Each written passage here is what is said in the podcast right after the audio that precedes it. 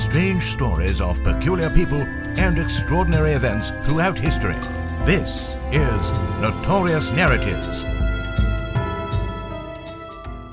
Welcome to Notorious Narratives. I'm Jen. And I'm Robin. And tonight, I'm going to tell you a story about the danger of influence. There are many dangers in influence, or rather having a personality with which you can manipulate and guide others' decisions. Tonight, I'm going to tell you the tale of the crucifixion of Margaretha Peter. Margaretha Peter was born on Christmas Day of seventeen ninety-four in the town of Wildespuke in the idyllic Swiss parish Trulicon. She was the youngest of her siblings, having four sisters and a brother. She was raised in a loving home, spoiled, adored by her siblings and her father. Her mother died shortly after her birth. Her brother, named Casper, oh. and her four sisters, Barbara, Susanna, Elizabeth, and Magdalena, all grew up together. Casper. Like Casper, the friendly ghost. So I'm kind of mentioning their names because it does come up later. That's why I'm giving them names now. They have beautiful names. The family followed the Zwinglian Protestant faith. So you have to understand that right now we're in like the Reformation. Okay. So uh, Zwinglian is one of the first generation of reformers. So he's, he sets this whole kind of faith up. And it's basically, you know, these reformers are hoping to establish a church that would preserve the best of the traditions of the universal church of the Middle Ages, but at the same time would be free of the worst abuses of the old church and would no longer be governed by the Pope and his corrupt court at Rome during the Reformation.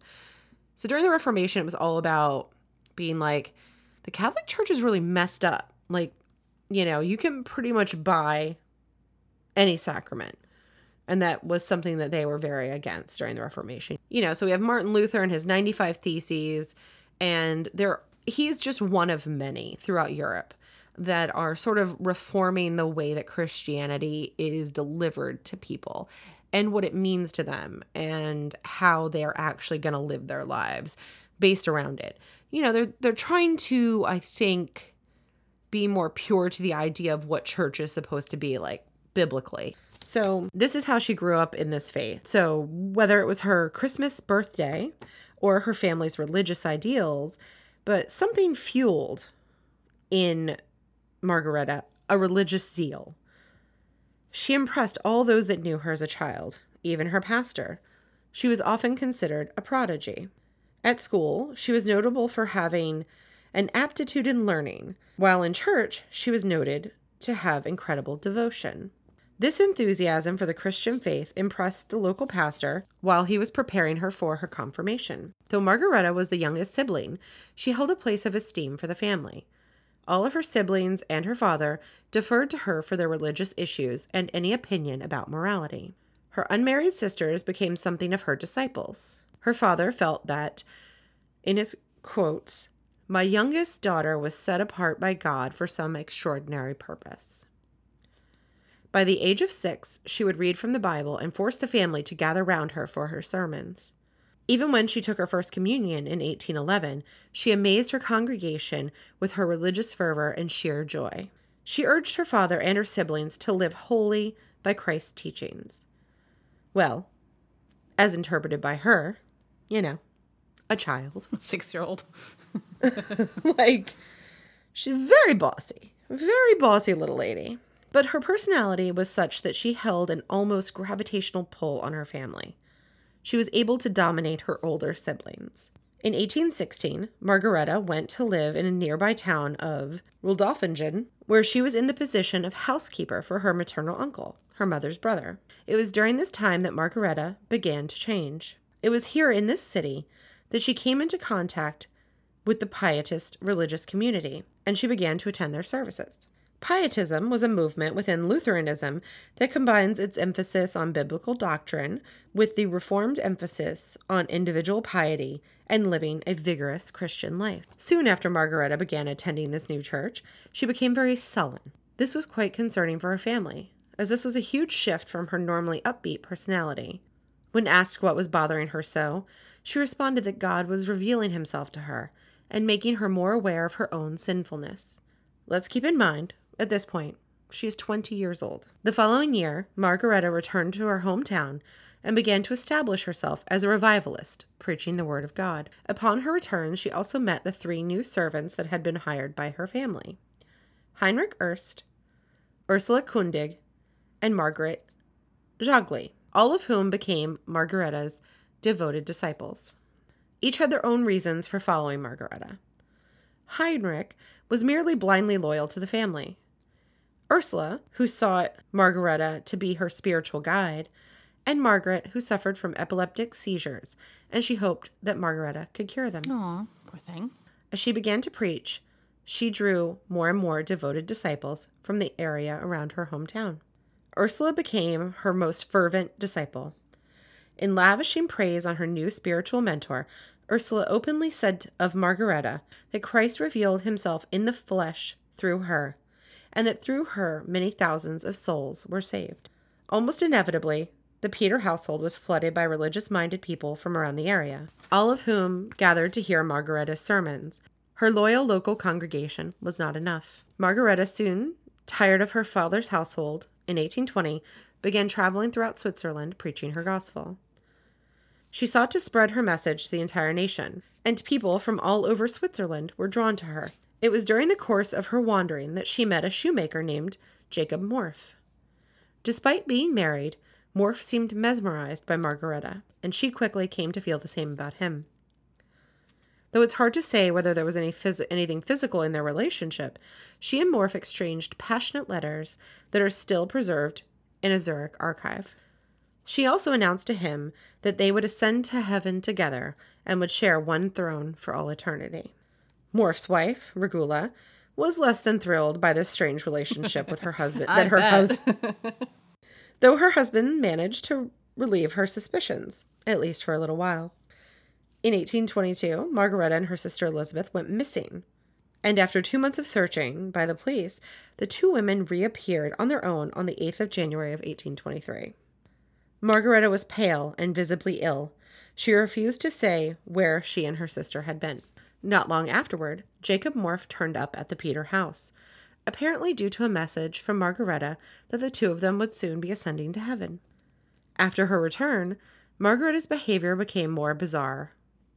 She secluded herself in a room with her sister, where the two read the Bible and prayed continuously. She seemed obsessed with earning God's forgiveness for her life of sin. Not that she ever shared with anyone what those sins actually were. When she was not in her room praying, she would often come downstairs to meet with her followers and share her prophecies with them. It was around this time that Margaretha also began to speak about the devil and warned her followers that his forces were loose within the world. Margaretha believed that she was the only one standing between the devil and the rest of humanity. Whoa. As for Jakob Morf, his work and marriage soon drew him back home. You know, I'm sorry to interrupt you, but I'm just thinking of of this of this woman who feels that she is in the middle between the devil and humanity, right? Yeah. This is eighteen hundreds. Who knows what's going on during that time? But uh, the the pressure that she must feel. Yeah. And so, and you know that she prayed for God to um, forgive her for her sins. And you don't know what those are, but it could be something as adultery. It could be, you know, something or, you know, the love, I mean, the adultery of a married man, you know, like that kind of thing. Yeah, it's like there's no proof that they had any sort of physical. Was she, you know, like all right. that, all those different types of things. Um, yeah, she was, she did go missing for a couple of months. Exactly. And then she comes back pale, pale. Yeah. So it's like, did, you know, was she That's pregnant and point. had a miscarriage and she came back or something? And so she's asking for forgiveness. Or an abortion. Something. So that that's what that actually never occurred to me. And I think that's a really interesting point, Robin. Like that never occurred to me that that was where she went. Interesting. That's wow. That's what I thought. And like, you know, she's asking for that. And then she comes back and she's locking herself in her room and she's praying for forgiveness.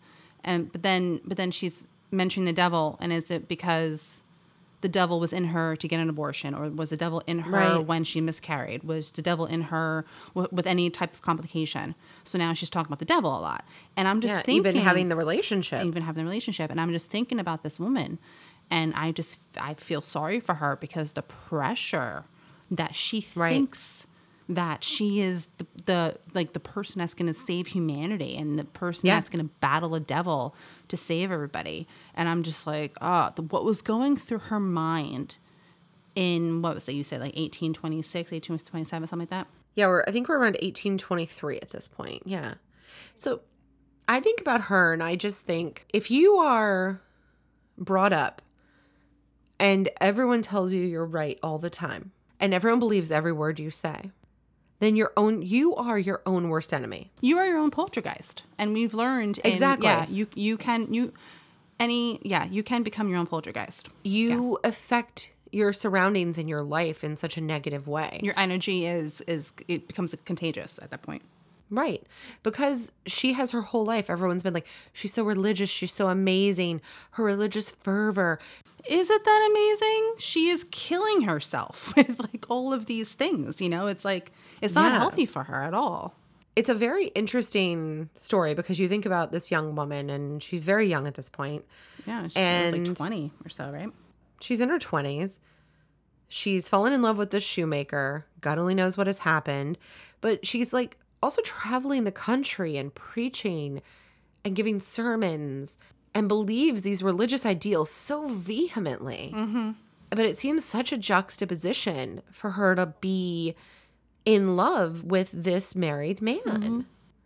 So there is definitely a duality to her that, you know, I I thought about that, but I never thought about the possibility of her being pregnant and having to go away to have the baby and give it up for adoption, of, you know, like hiding it into the very last minute and then going away to give it up, mm-hmm. or having an abortion or whatever, you know, that she went off with her sister to do. That it didn't even occur to me. And that's, but it is such an astute point. It makes so much sense for the story.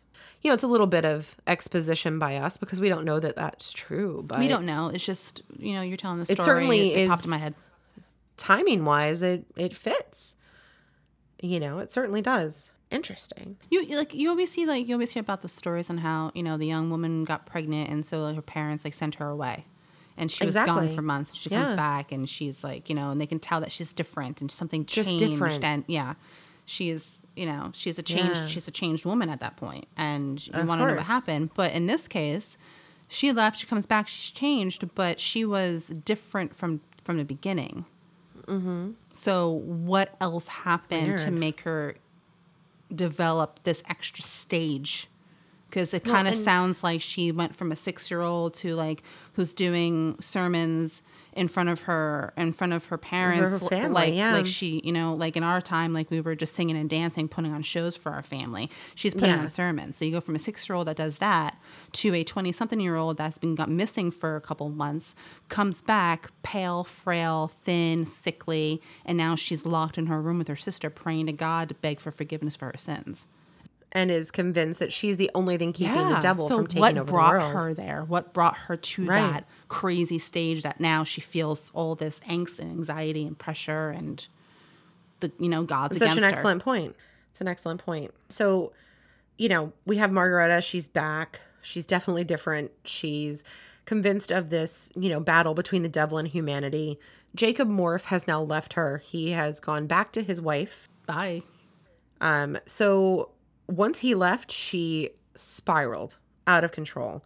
Her religious delusion grew deeper and stronger as the Easter holidays approached.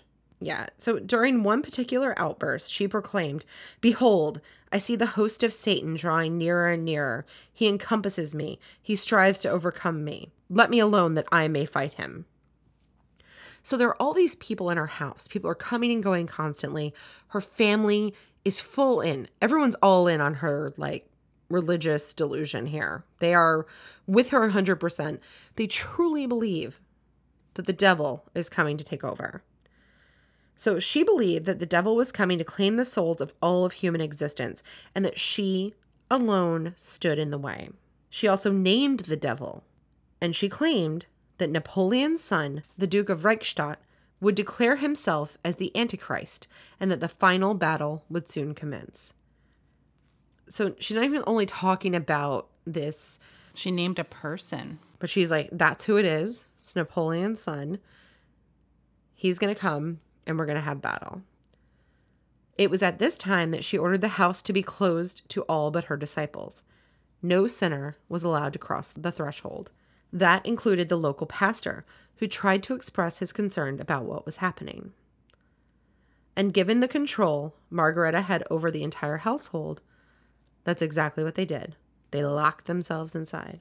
So this is essentially a madhouse at this time, a house full of religious zealots awaiting Armageddon. So let's say, conservatively, the tensions were heightened. You know, they're a little, everybody's a little, a little tense. Mm-hmm. And one evening, Margaret Jäggli reacted to hearing a loud pop from the fireplace and went into convulsions. Screaming that the devil had come for her, she pleaded with Margaret and the others to pray and save her soul. This led Margaretha to scream out, "Depart, thou murderer of souls, accursed one, to hellfire. Wilt thou try to rob me of my sheep that was lost, my sheep whom I have pledged myself to save?" That being this young woman who has epilepsy. Though Margaret soon recovered, she continued to have seizures, and the rest of the household began having religious visions themselves. Margaret wrote to Jakob Morf to come to her aid, and on March eighth, eighteen twenty-three, he finally arrived, along with two other believers. And it was there, in the Peter home, in March eighteen twenty-three, that Margaretha and her followers gathered to do battle with the devil himself. Margaretha declared that she was having a vision of Napoleon's spirit marching against her with an army. Upon this proclamation, she began beating the furniture and walls in her room and ordered her followers to take up any weapon that they could find to fight this army. Margaretha's followers obeyed, and for three hours, they attacked furniture, walls, and the floor of her room. Even as this was happening, a large crowd had gathered outside the Peter house, likely drawn there by the noise. So great was the hammering going on inside that part of the wall of the house fell away. Huh. This allowed them to see Margaretha and her followers carrying out their destruction. As for Saint Margaretha herself, she saw the watching crowd and denounced them as the enemies of God. Once the room was completely destroyed, Margaretha led her exhausted followers downstairs to recover in a relatively intact sitting room, but for only an hour or so, which was when she ordered her worshippers to beat themselves. And they did. Shut up. The only exception was Margaretha's sister Elizabeth, who asked her sister to beat her instead. As before, when anyone began to tire, she ordered them to strike harder. Even her father wasn't exempted. And after his enthusiasm flagged, his saintly daughter began pummeling him herself. So, with this kind of uproar, eventually the local authorities arrive. The police were alerted by the commotion caused, and they came to investigate. Margaretha went into hysterics at seeing the police invading her sacred space. The men and women were detained in separate rooms of the house, and some of the followers were dispatched home. In the meantime, Margaretha continued to rouse the religious fervor of the women that she was that she was with, and prepared them for her final battle with the Antichrist. Margaretha assembled the remaining family members and the women in the upper room of the house, where the tools used to destroy the room still lay upon the floor. And it was there that Margaretha began preaching the need for a final battle to defeat the Antichrist. When her brother Caspar came into the house at the request of the police, Margaretha attacked him with one of her tools. Finally, intervening, her father stopped her and then carried his injured son downstairs. You always knew that it wasn't going to go well for him. He was named after a ghost. I know. Or was the ghost named after I him? I know. Either way. What, what came first? Margaretha asked if any of her followers were prepared to die for salvation. Her sister, Elizabeth, declared that she was willing to do so and started beating herself. Margaretha, however, took a hammer and hit her sister's head, an example that was followed by the rest of the people in the room. And as a result, Elizabeth was bludgeoned to death. Afterward, Margaretha told the others, "More blood must flow. I have pledged myself for the saving of many souls. I must die now. You must crucify me." She promised that she would rise from the dead three days later. Even with Elizabeth's dead body at their feet, the followers were reluctant to follow Margaretha's orders, insisting that it is better that I should die than that thousands of souls should perish. And Margaretha began to strike herself in the head with a hammer, and then ordered the others to gather wood and nails. Her follower Heinrich promptly fled the scene. The others proceeded to nail Margaretha's hands and feet to blocks of wood, and then mounted her on the wall. On the wall? Margaretha seemed completely immune to the pain. Even as she was being crucified, she insisted that she would raise herself and Elizabeth from the grave three days later. Only after ordering them to beat in her skull did she finally die. Ugh. And it was those blows to the skull that did finally kill her. Three days passed, and guess what? Margaretha did not rise from the dead, much to the disappointment of her followers. Another day or two passed before Margaretha's father went into the town to tell the pastor about Margaretha and Elizabeth's deaths. Caught up in the bizarre religious delusion that had led them to commit murder, the remaining followers then quietly went downstairs to dinner. A policeman came by and had Margaret's father sign a writ guaranteeing that they all appear before the magistrate. Nobody mentioned that Margaretha and Elizabeth were dead upstairs, and the policeman promptly left. They're just they're just eating fucking dinner downstairs with the two, two dead, dead bodies upstairs. upstairs. One crucified to a fucking wall. To the wall. And they're having some chicken. The cops come, and they're chilling. They're chilling. Frickin' bread, having some wine. So, ugh. Like I said, three days later, with nobody outside the house being aware of what had happened, Ursula and Heinrich went upstairs to remove the nails from Margaretha's body. If they were hoping that this would hasten her resurrection, they were disappointed. On the third of December, eighteen twenty-three, those responsible for the deaths of Margaretha and Elizabeth were put on trial and given prison sentences.